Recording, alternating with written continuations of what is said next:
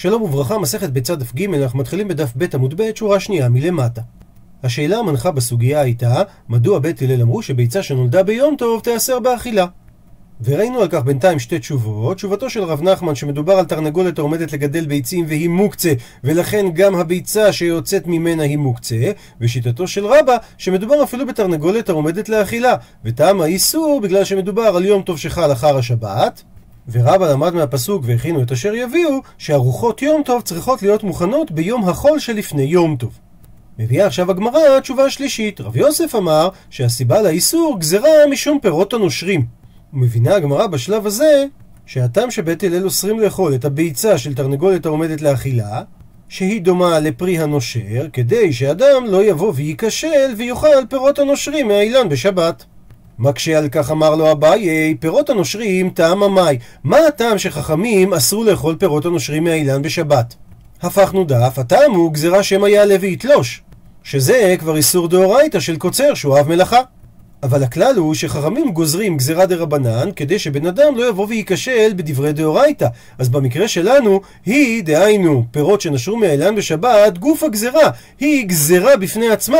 ואנא ניקום ונגזור גזירה לגזירה? והאם ייתכן לומר שאנחנו באים להרחיק מגזירה דה רבנן על ידי גזירה אחרת? ועונה לו על כך רב יוסף, כולה חד הגזרה היא. דהיינו, לא מדובר על גזרה נפרדת, שלא נבוא לידי פירות הנושרים, אלא שכשנמנו וגזרו על פירות הנושרים, אז בתוך גוף הגזרה הזאת גם ביצה הייתה במשמע. אמנם בגזרה אין לנו את הבעיה של תלישה כמו שקיים בפירות העץ, בכל זאת חכמים באו והכלילו בתוך הגזרה הזאת גם את הביצה שנולדת מהתרנגולת, כי גם ביצה היא דומה לפרי הנושר. וממשיכה הגמרא תשובה רביעית, רבי יצחק אמר שהגזרה היא משום משקים שזבו. שהגמרא במסכת שבת אומרת שמשקים שזבו מתוך הפירות הם אסורים ביום השבת. ומהבחינה הזאת הביצה דומה לזה כי היא זבה ויוצאת מהמקום שהייתה בלועה בגוף התרנגולת. וגם על כך שואל אמר לאביי, משקים שזבו טעם המים, מה הטעם שגזרו על זה? גזרה שמא יסחוט. דהיינו, יש לנו חשש שהוא יבוא לעבור על דאורייתא כי סחיטת פירות זה תולדה דדש, כי הוא מפרק את המיץ מתוך הזג שלהם, וזה כמו מפרק תבואה מהקש שלה, שזה איסור דאורייתא. ושוב נשאלת אותה שאלה, היא גוף הגזרה. הגזרה של חכמים לגבי משקים שזבו מעצמם, היא כדי שלא נגיע לידי סחיטת פירות שזה דאורייתא.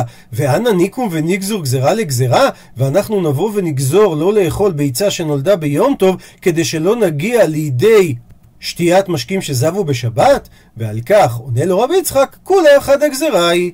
כמו שפירשנו קודם, שמדובר כשהם גזרו על משקים שזבו, בתוך גוף הגזרה הזאת, גם ביצה הייתה במשמעות הגזרה. אז נסכם את ארבעת השיטות עד לכאן. שיטתו של רב נחמן, שסיבת האיסור זה מוקצה, שיטתו של רבא, שסיבת האיסור זה דאורייתא, כי מדובר על הכנה ליום טוב שאחר השבת, שיטתו של רבי יוסף, משום גזירת פירות הנושרים, ושיטתו של רב יצחק, משום גזירת משקים שזבו. ועכשיו הגמרא תסביר למה כל אחד נאמן לשיטתו ולא אומר כמו האחרים.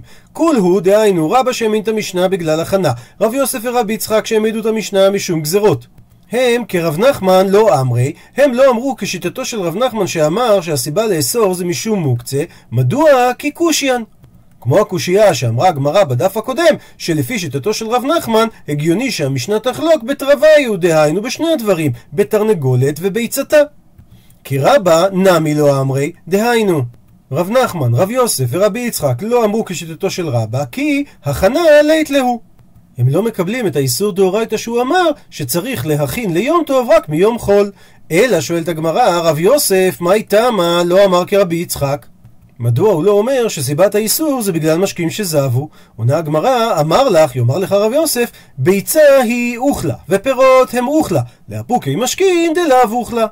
המכנה המשותף בין ביצה ופירות ששניהם אוכל, לעומת משקים שהם לא אוכל, ולכן כשגזרו על גזירת משקים שזבו, לא הייתה ביצה במשמע, שהרי היא לא משקה, אלא לכן העמיד רב יוסף שהיא בכלל גזירת פירות הנושרים. וממשיכה הגמרא, ולחילופין, ורבי יצחק, מה הייתה מה לא אמר כרב יוסף? למה הוא דימה את הביצה למשקים שזבו ולא דימה אותה לפירות הנושרים? אמר לך רבי יצחק שביצה היא בלועה בתוך התרנגולת והיא זבה לחוץ. ואותו דבר הוא משכין בלוין. בחרצן, בענב עצמו, וזבים לחוץ. לאפוקי, מה שאין כן, פירות דמיגלו וקיימו. שהם קיימים בצורה גלויה על העץ לפני שהם נושרים ממנו, ולכן מסתבר לומר שנשירת הביצה היא לא בכלל איסור נשירת הפירות. אם נוסיף את זה לטבלה שלנו, החוליה החלשה בשיטתו של רב נחמן זה מדוע לא נחלקו במשנה על תרנגולת וביצתה. החוליה החלשה בדברי רבא זה ששאר האמוראים לא מקבלים את החידוש שלו לגבי דיני הכנה. החוליה החלשה בדברי רב יוסף שביצה היא כמו משכין שזה דבר בלוע. מה שאין כן פירות הנושרים שהם לא בלויים, והחוליה החלשה בדברי רב יצחק שביצה היא כמו פירות שזה אוכל, מה שאין כן משקים שהם לא אוכל. וממשיכה הגמרא, ואף רבי יוחנן סבר כרבי יצחק שהגזרה לא לאכול את הביצה שנולדה ביום טוב היא משום משקים שזהבו. וההוכחה שרבי יוחנן אומר את זה, זה מזה שרבי יוחנן רמי הקשה דרבי יהודה דרבי יהודה, וענה לתירוץ באופן הבא. תנן, שכך שנינו במשנה במסכת שבת. אין סוחטים את הפירות להוציא מהם משקים, ואם יצאו מעצמם אסורים. רבי יהודה אומר, אם לאוכלים מיועדים הפירות האלה, אז היוצא מהם מותר, ואם למשקים מיועדים הפירות הללו, אז היוצא מהם אסור. הוא מסביר רש"י את דברי רבי יהודה. אם הפירות הללו מיועדים למשקים, אזי אם המשקים יצאו מעצמם, יש לנו חשש שמא הוא יבוא לסחוט את הפירות, ולכן הם אסורים בו ביום לשתייה. אבל אם הפירות הללו מיועדים לאכילה, אז ממילא לא נוח לאדם מזה שהמשקים יצאו מהפירות, ולכן בו ביום מותר לשתות את המשקים הללו, בגלל שאין לנו חשש שמא הוא יבוא לסחוט אותם. ומסיקה הגמרא, עלמא, אז תאמר, שכל אוכלים לרבי יהודה הם נחשבים אוכלה דאפרתו. שכל דבר שיוצא ממשהו שמיועד לאכילה, הוא נחשב אוכל בפני עצמו. מזה שאמר רבי יהודה, אם לאוכלים היוצא מהם מותר, זה אומר שכל דבר שיוצא מאוכל, הוא נחשב נפרד מאוכל, וממילא הוא לא בכלל גזירת משקים שזבו. ורמינו, ולכאורה יש סתירה ממקור תנאי אחר, שיש משנה במסכת עירובין שמדברת לגבי ראש השנה. שמדאורייתא הוא רק יום אחד, אבל בגלל שהרחוקים לא ידעו האם בית הדין הספיקו לקדש את היום או לא, הם היו עושים את ראש השנה שני ימים טובים. ונחלקו חכמים ורבי יהודה, האם שני הימים טובים האלה זה שתי קדושות נפרדות, כך שבעצם יום אחד הוא יום חול ויום אחד הוא יום טוב? ומספק, אני לא יודע איזה מהם הוא יום חול ואיזה מהם הוא יום טוב. וזו דעתו של רבי יהודה, או דעתם של חכמים שמדובר על קדושה אחת. וכך אומרת המשנה, ועוד אמר רבי יהודה, מתנה אדם על כלכלה של פירות ביום טוב ראשון ואוכלה בשני, וכן ביצה שנולדה בראשון תאכל בשני. זאת אומרת, מי שהייתה לו כלכלה של פירות תבל והוא שכח והוא לא איסר אותה מערב יום טוב ושנינו שאין מגביהים תרומות ומעשרות ביום טוב אז מה הוא עושה? הוא מעשר את זה ביום טוב בתנאי הבא הוא אומר אם היום הוא יום חול ולמחר קודש, אז יהיו אלה תרומה ומעשרות על אלו, ואם היום הוא קודש, אין בדבריי כלום, ונותן בהם סימן את איזו התכוון לתת תרומה. ולמחרת, ביום השני של ראש השנה, הוא חוזר ואומר את אותו הנוסח. אם היום חול ואתמול היה קודש, יהיו אלו תרומה על השאר, ואם היום קודש ואתמול חול, הרי כבר אתמול עשינו את זה תרומה. אז אם כך, ממה נפשך? הוא הפריש תרומות ומעשרות או ביום הראשון או ביום השני, והוא יכול עכשיו לאכול את הפירות. כמובן בתנאי שהוא יאכל אותם רק ביום השני ולא ביום הראשון, כי הרי אולי היום הראשון היה קודש ואין בדבריו כלום. ואותו דבר לגבי ביצה, שזה שתי קדושות, האחד חול והאחד יום טוב, וממילא ביצה שנולדה ביום טוב ראשון של ראש השנה תהיה מותרת ביום השני. הוא מדייק את הגמרא, בשני אין, כן היא מותרת, בראשון לא, היא לא תהיה מותרת. ואם כך, אז נאמר שכל דבר שזב ממקומו ביום טוב הראשון, אפילו אם הוא אוכלה, הוא יהיה אסור. ולכאורה זה סותר את מה שאמרנו מהמשנה במסכת שבת, שלשיטת רבי יהודה, כל דבר שמגיע מדבר המיועד לאכילה זה אוכלה דאפרתו והוא מותר. ומשני רבי יוחנן, ואת הסתירה לכאורה הזו תירץ רבי יוחנן, שאמר שצריך להגיד מוחלפת השיטה. הכוונה ששיטת המשנה של אין סוחטין, היפוך. צריך לומר שרבי יהודה ורבנן שנו את דעותיהם בצורה הפוכה. שרבי יהודה הוא זה שאומר שאם יצאו מעצמם אסורים, וחכמים הם אלה שאומרים שאם לא אוכלים היוצא מהן מותר. ובאופן הזה לא קשה מדברי רבי יהודה על דברי רבי יהודה. הוא מדייק את הגמרא לענייננו, ומדקמרמי להו הדדי, ומזה שרבי יוחנן נקשה בין דברי רבי יהודה במשקים שזבו, לבין דברי רבי יהודה לגבי ביצה שנולדה ביום טוב, אז שמע מינה ניתן להסיק מכך שחד טעם ההוא, שהסיבה לאסור או הסיבה להתיר היא אותה סיבה. שזה מה שאמרה הגמרא, שגם רבי יוחנן סבר שהגזרה בביצה זה משום משקים שזבו. הפכנו דף, הגמרא תביא עכשיו שני תירוצים אפשריים לסתירה לכאורה בין דברי רבי יהודה. רבינה אמר לעולם לא טיפוך, לא צריך להפוך את השיטות במשנה. ורבי יהודה לדבריהם דרבנן כאמר להו. הוא לא אמר את דבריו, אלא הוא בעצם אמר מה אתם חכמים אמורים להגיד. דהיינו באופן הבא, לדידי, לשיטתי, הוא אומר לחכמים, אפילו ביום הראשון של ראש השנה, נמי שריה, יהיה מותר לאכול את הביצה הזאת. מדוע? דאוכלה דאפרתו. שהרי הביצה זה אוכל שנפרד מאוכל. ומדובר בתרנגולת שעומדת לאכילה, ולכן אין לנו בכלל פה בעיה של סחיטה, ולכן אין לנו בעיה בגלל משקים שזבו. אלא, מה זה הדברים שרבי יהודה אמר במשנה? הוא התכוון לדידחו, לשיטתכם אתם חכמים. שאמרתם שהביצה הזאת אסורה גם ביום השני של ראש השנה, הרי הטעם שלכם בביצה זה משום גזירת משקים שזבו, ולכן אפילו אם מדובר בתרנגולת העומדת לאכילה, אתם אוסרים את הביצה ביום השני? הודו לי מיד, אבל תודו לי בכל זאת, דבשני שריה, שביום השני של ראש השנה זה כן יהיה מותר. מדוע? דשתי קדושות הם. וכפי שהסביר רש"י בדף הקודם, אחד מימי ראש השנה הוא יום חול, ואם היום הראשון היה יום קודש, אז ודאי שביום השני זה יהיה מותר כי הוא יום חול, ואם הביצה הזאת נולדה ביום ראשון שהוא היה יום חול, אז למה שהיא תהיה אסורה ביום השני שהוא יום קודש? ואמרי לרבנן, וחכמים יענו לרבי יהודה, לא, קדושה אחת היא. שהיומיים של ראש השנה לא דומים לשאר ימים טובים. שעושים יום טוב שני מספק, כי את היומיים של ראש השנה לא עשו בגלל ספק, שהרי גם בזמן בית דין היו עושים אותם שני ימים. וזה היה קורה במקרה שבאו עדים מן המנחה ולמעלה, שאפילו שלחכמים לא היה ספק איזה מן הימים הוא היום הנכון, בכל זאת הם עשו את ראש השנה יומיים, מה שאומר שזה קדושה אחת ארוכה. תשובה נוספת לסתירה לכאורה בדברי רבי יהודה, רבינה בריידר רב אולה אמר, הכה, כאן מדובר בתרנגולת העומדת לגדל ביצים, ורבי יהודה לטעמי לשיטתו, דאית לי מוקצה. ולכן גם הביצה שיוצאת ממנה יש לה דין מוקצה ולכן היא אסורה, ובכלל לא בגלל משקים שזבו. חוזרת עכשיו הגמרא להקשות על האמוראים שהסבירו מה הטעם שבית הלל אסרו את הביצה שנולדה ביום טוב. מי טבעי קושייה ממקור תנאי שאומרת הברייתא אחד ביצה שנולדה בשבת ואחד ביצה שנולדה ביום טוב, אין מטלטלים אותה לא לכסות בה את הכלי ולא לסמוך בה אקראי המיטה, אבל כופה עליה את הכלי בשביל שלא תישבר. זאת אומרת, אסור לטלטל אותה כדי לכסות בה את פי הצלוחית, אסור לטלטל אותה כדי לסמוך בה את קראי המיטה. רש"י אומר כי אם זוקפה כנגד חודה, הוא יכול לסמוך בה את קראי המיטה. אמנם המבנה של הביצה הוא מאוד חזק, היא מורכבת משתי קשתות, קשת עליונה וקשת תחתונה, אם נחזיק אותה ביד יהיה אפילו קשה לשבור אותה, ולכן יש שהסבירו שממש השתמשו בה כדי לשים עליה וליישר את המיטה. אבל יותר מסתבר פירושו של המאירי, רבי מנחם בן שלמה המאירי, מגדולי הראשונים, מפרשי התלמוד וחכמי פרובנס, נודע גם בשם דון וידל סלמון. חיבר את פירושו בית הבחירה. בנוסף להיותו איש תלמוד והלכה מובהק, הוא גילה עניין בפילוסופיה ומדע יהודית. הוא הושפע במיוחד ממשנתו של הרמב"ם, ובוויכוח הגדול שהתפתח בעקבות ספרו של הרמב"ם, מורה הנבוכים, והחרם שהטיל הרשב"א על לימוד הפילוסופיה, המאירי התנגד לחרם, ותמך ללא סייג בעמדת המגיני לעמדת הרמב"ם, טען שאין בכך כל פסול. רוב כתביו של המאירי לא התפרסמו עד ראשית המאה ה-20, הם התגלו בכתב יד יחידי שנמצא בספריית פלטינה. קטעים בודדים מכתביו התפרסמו קודם לכן בספר שיטה מקובצת.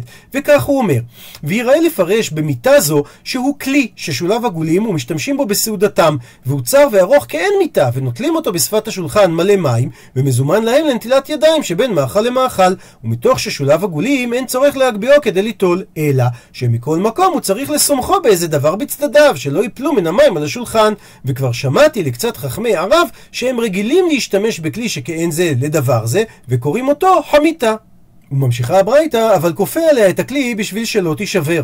שאומנם אסור לטלטל את הביצה עצמה, אבל כן מטלטלים את הכלי לצורכה, וזה לא כשיטתו של רבי יצחק במסכת שבת שאמר שאין כלי ניטל אלא לצורך דבר הניטל. ואומרת הברייתא, וספיקה אסורה.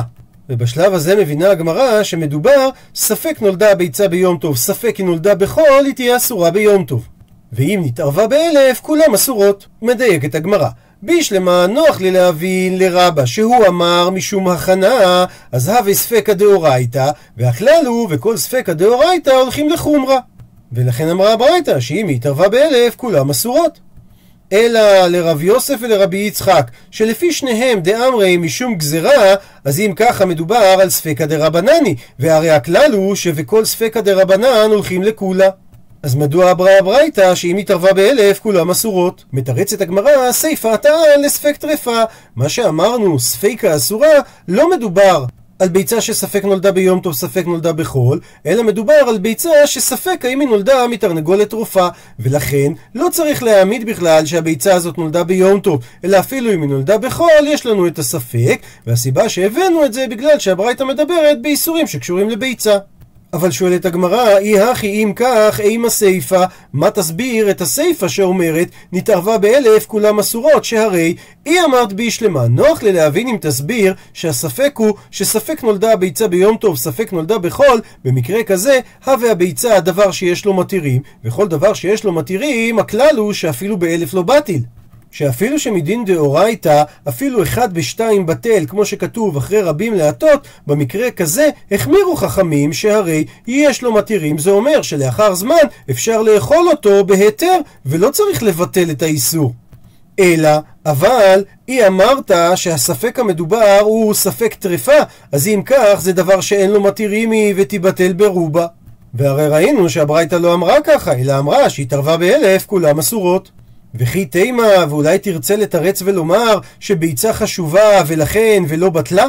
כי יש תקנה של חכמים שדבר שהוא חשוב הוא לא בטל ברוב, אבל זה מסתדר רק הניחא למאן דאמר, שכל שדרכו לימנות שנינו, אלא למאן דאמר את שדרכו לימנות שנינו, מה איכא למימר? מסביר רש"י, עוד רגע הגמרא תביא משנה ממסכת עורלה, שיש מי שמסביר שם שדבר לא בטל, הכוונה היא על כל דבר שיש בני אדם שמקפידים עליו מפני חשיבותו למוכרו בבניין. אז אותו דבר, ביצה נמי, הרבה מוכרים אותה במניין. ולכן ניתן להסביר שאכן היא לא בטלה. אבל לפי מי שאומר שדבר חשוב שהוא לא בטל זה רבקה דבר שמיוחד לכך, זאת אומרת שאין שום אדם שמוכרו בעומד. אלא שכולם מוכרים אותו לפי יחידות. אז מה איכא למימר, מה יש לומר לשיטתו? שהרי לגבי ביצים, הרבה פעמים זה נמכר בעומד, בלי מניין. זאת אומרת בהערכה גסה, למשל לפי משקל, ולא לפי הכמות המסוימת של הביצים. אז לפי שיטה זו, ביצה היא לא דבר חשוב, ואם אין לה מתירים, היא כן הייתה צריכה להיות בטלה. אז מדוע אמרה ברייתא שהביצה אפילו באלף לא בטלה? אלא אם כן נחזור להסבר הראשון, שלא מדובר על ביצה שנולדה מתרנגולת ספק טרפה, אלא בספק נולדה יום טוב ראשון או יום טוב שני, וממילא יהיה קשה על שיטתם של רב יצחק ורב יוסף. הוא מפרט את הגמרא את המקור דתנן, שכך שנינו במשנה במסכת עורלה, מי שהיו לו חבילי טילטן של כלי הכרם ידלקו. מסביר רש"י, מי שגידל בכרם שלו מין קטנית כדי למתק הקדרה, ולזה רש"י מפרש את זה חילבה. אז צריך לשרוף אותם כדין כלי הכרם, שנאמר פן תוקדש, והכוונה תוקדש תוקד אש, כי זה אסור בהנאה. אבל מה קורה כשנתערבו החבילות הללו בחבילות באחרות, והאחרות יתערבו באחרות, אז כולם ידלקו זה דברי רבי מאיר, לעומת זאת וחכמים אומרים יעלו באחת ומאתיים. הוא מסביר רש"י, אם התערבה אחת מהחבילות האסורות ב-200 חבילות של היתר, אז הוא צריך להעלות אחד מהחבילות ולהדליק אותו, והשאר יהיו מותרים. וזה דרך אגב שיטת רש"י, ראשונים אחרים חולקים ואומרים שלא צריך לשרוף אחת מהחבילות, אלא כל החבילות מותרות כי בעצם האיסור בטל. והסיבה כי זה שיעור ביטול כלאיים ועורלה באחד ומאתיים. דהיינו ביחס של חצי אחוז. הוא מנמק את המשנה שהיה רבי מאיר אומר, עת שדרכו להימנות מקדש. שבגלל שהחבילות האלה דרכן להימנות, אז הם חשובים ואין בטלים, ולכן הם מקדשים לאסור את כל מה שהם התערבו בו. לעומת זאת, וחכמים אומרים, אינו מקדש אלא שישה דברים בלבד.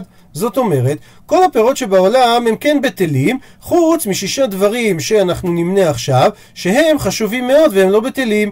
ורבי עקיבא אומר שזה שבעה דברים. הוא מפרט את המשנה, ואלו הן אגוזי פרח ורימוני בדן, ופרח ובדן זה שמות ספציפיים של מקומות, וחביות סתומות וחלפי טרדין וקלחי כרוב ודלת יוונית, ורבי עקיבא מוסיף אף כיכרות של בעל הבית. מסביר רש"י, קולחי זה קלחי כרובים גדולים עם העלים שלהם, וכרוב של ארץ ישראל היה גדול כמו עץ. הוא מסיים את המשנה, הראוי לעורלה עורלה, הראוי לכלי הכרם כלי הכרם.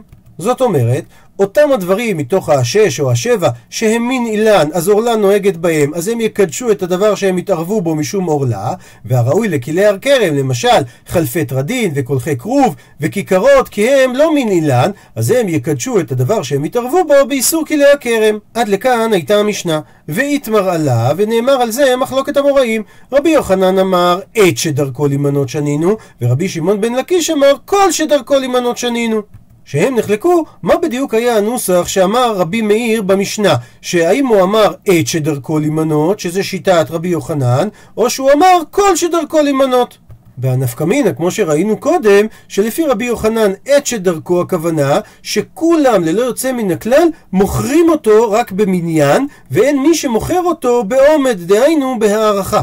לעומת הגרסה של ריש לקיש שאמר כל שדרכו להימנות, שהמשמעות היא כל דבר שיש בני אדם שמקפידים עליו מפני חשיבותו למוכרו במניין, אבל זה לא אומר שכולם עושים ככה, ועדיין זה נחשב חשוב ולכן הוא לא ייבטל.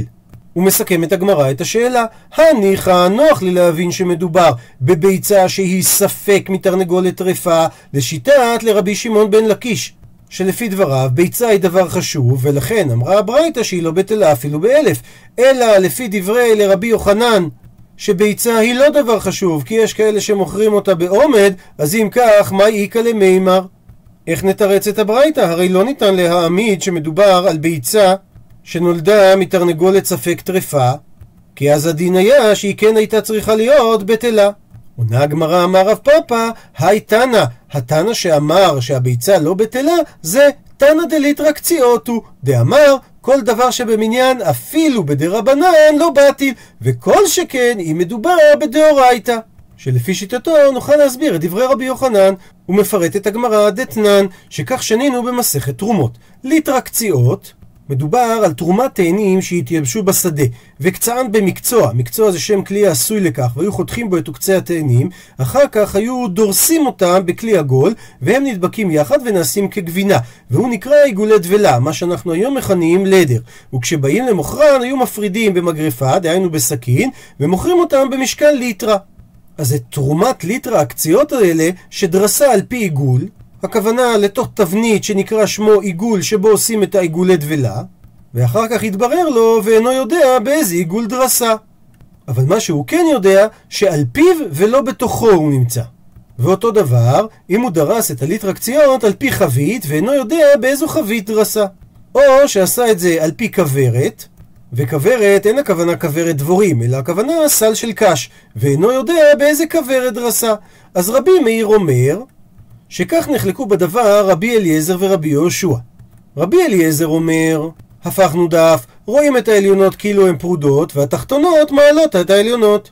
מסביר רש"י, אם אין כאן 100 פומים של היתר שיהיה בהם כדי להעלות את בי האיסור לפי יחס של 1 ו-100, אז אנחנו מקילים, ואנחנו רואים כאילו הליטרות של כל הפומים פרודות מעל הפומים, והן מעורבות גם בשל השוליים. באופן כזה נמצאו כולם בספק הדימוע, וממילא מצטרפות הכמויות שנמצאות בתחתונות, באופן כזה שהן יכולות להעלות את הליטרה שעל הפה של הכלי, דהואיל ותרומת פירות דרבנן, אז אנחנו מקילים ועושים ביטול ברוב. על ידי העלאה, עירוב, של הדברים התחתונים עם הדברים העליונים. לעומת זאת, רבי יהושע אומר, אם יש שם מאה פומים יעלו, ואם לאו, הפומים אסורים והשוליים מותרים. שלפי דברי רבי יהושע, אין השוליים מועילים לבטל הפומים, הואיל ואינם בספק של הדימוע. ולעומת ההסבר הזה של רבי מאיר, רבי יהודה אומר שבאופן הבא נחלקו, שרבי אליעזר אומר, אם יש שם מאה פומים יעלו, ואם לאו, הפומים אסורים והשוליים מותרים, דהיינו זה כמו הדעה של רבי יהושע בהסברו של רבי מאיר, ורבי יהושע אומר, אפילו יש שם שלוש מאות פומים לא יעלו. וכל הפומים נמצאים בכלל הספק, והם לא מעלים את היחיד. והסיבה, הואיל ופומי הכלי זה דבר שיש בו מניין, לכן הוא לא בטל אפילו בדרבנן. ונפתח סוגריים, וזה בדיוק מה שחיפשנו, שרבי יוחנן יעמיד את המשנה שדיברה על ביצה שספק נולדה מתרנגולת טרפה, שהיא לא בטלה בגלל שהיא דבר בדיוק כמו פומי הכלי שנמכר במניין, ולכן לא רק שבדרבנן הוא לא בטל, ודאי שבספק דאורייתא הוא לא יהיה בטל. סגור סוגריים. הוא ממשיך רבי יהודה ואומר שאם דרסה בעיגול ואינו יודע באיזה עיגול דרסה, דברי הכל, דהיינו, גם רבי אליעזר וגם רבי יהושע יודו שיעלו. שואלת הגמרא, דברי הכל? מה פתאום, היינו פלוגתיו. הרי זה בדיוק המקרה שבו הם נחלקו. אז מה התכוון רבי יהודה כשהוא אמר דברי הכל? עונה על כך הגמרא אמר רב פאפא, הכי כאמר, ככה הוא התכוון. דרסה בעיגול ואינו יודע באיזה מקום עיגול דרסה, אי לצפונה, אי לדרומה, במקרה כזה דברי הכל יעלו. שלא כמו שהבנו קודם, שהוא לא יודע לזהות את העיגול שבו נמצאת תרומת התאנים, אלא עכשיו אינם ניכרות התאנים כהרי המדויקות, הוא יודע ספציפית באיזה עיגול מדובר, רק הוא לא יודע האם התרומה נמצאת בצפונו של העיגול או בדרומו. ובשונה מהמקרה הקודם, הרי כאשר מדובר על חלק מהעיגול, הדבר הזה הוא כבר לא נמכר במניין, ולכן אין לו חשיבות, ובגלל שהוא לא ניכר במצב כזה, דברי הכל, דהיינו גם רבי אליעזר וגם רבי יהושע, יודו שזה בטל ברוב. אז עד לפה זה תירוץ הגמרא שהברייתא תהיה מוסברת לפי שיטתו של רבי יוחנן כשיטתו של רבי יהושע לפי הסברו של רבי יהודה. עד לכאן דף ג'